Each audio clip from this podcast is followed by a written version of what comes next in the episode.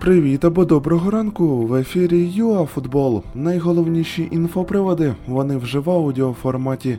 Кадри Динамо Шевченко як заміна Луческу, гол колишнього гравця Карпат. Почнімо.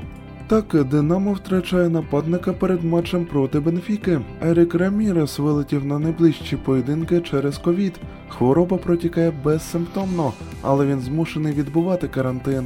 У той же час камбек з Лазарету оформили Буяльський та Бущан. Луческу ще вирішить, чи буде використовувати їх у поєдинку.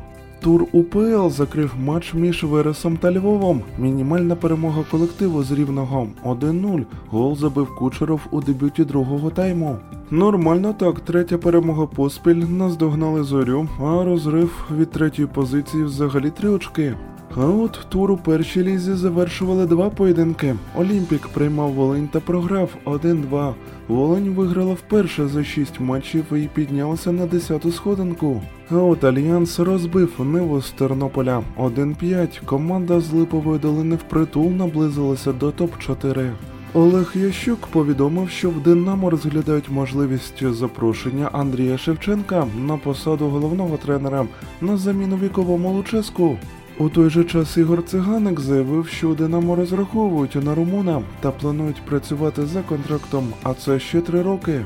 АПЛ Евертон та Бернлі закрили четвертий тур 3-1 на користь команди з Ліверпуля. Господар відповіли трьома голами на один забитий м'яч бордових. А у примері колишній нападаючий Карпат допоміг Ельче здобути першу перемогу в кампанії. Лукас Перес забив у ворота Хетафе 0-1. Ми вам бажаємо тільки хорошого дня, перемог та до нових ефірів ЮАФутбол.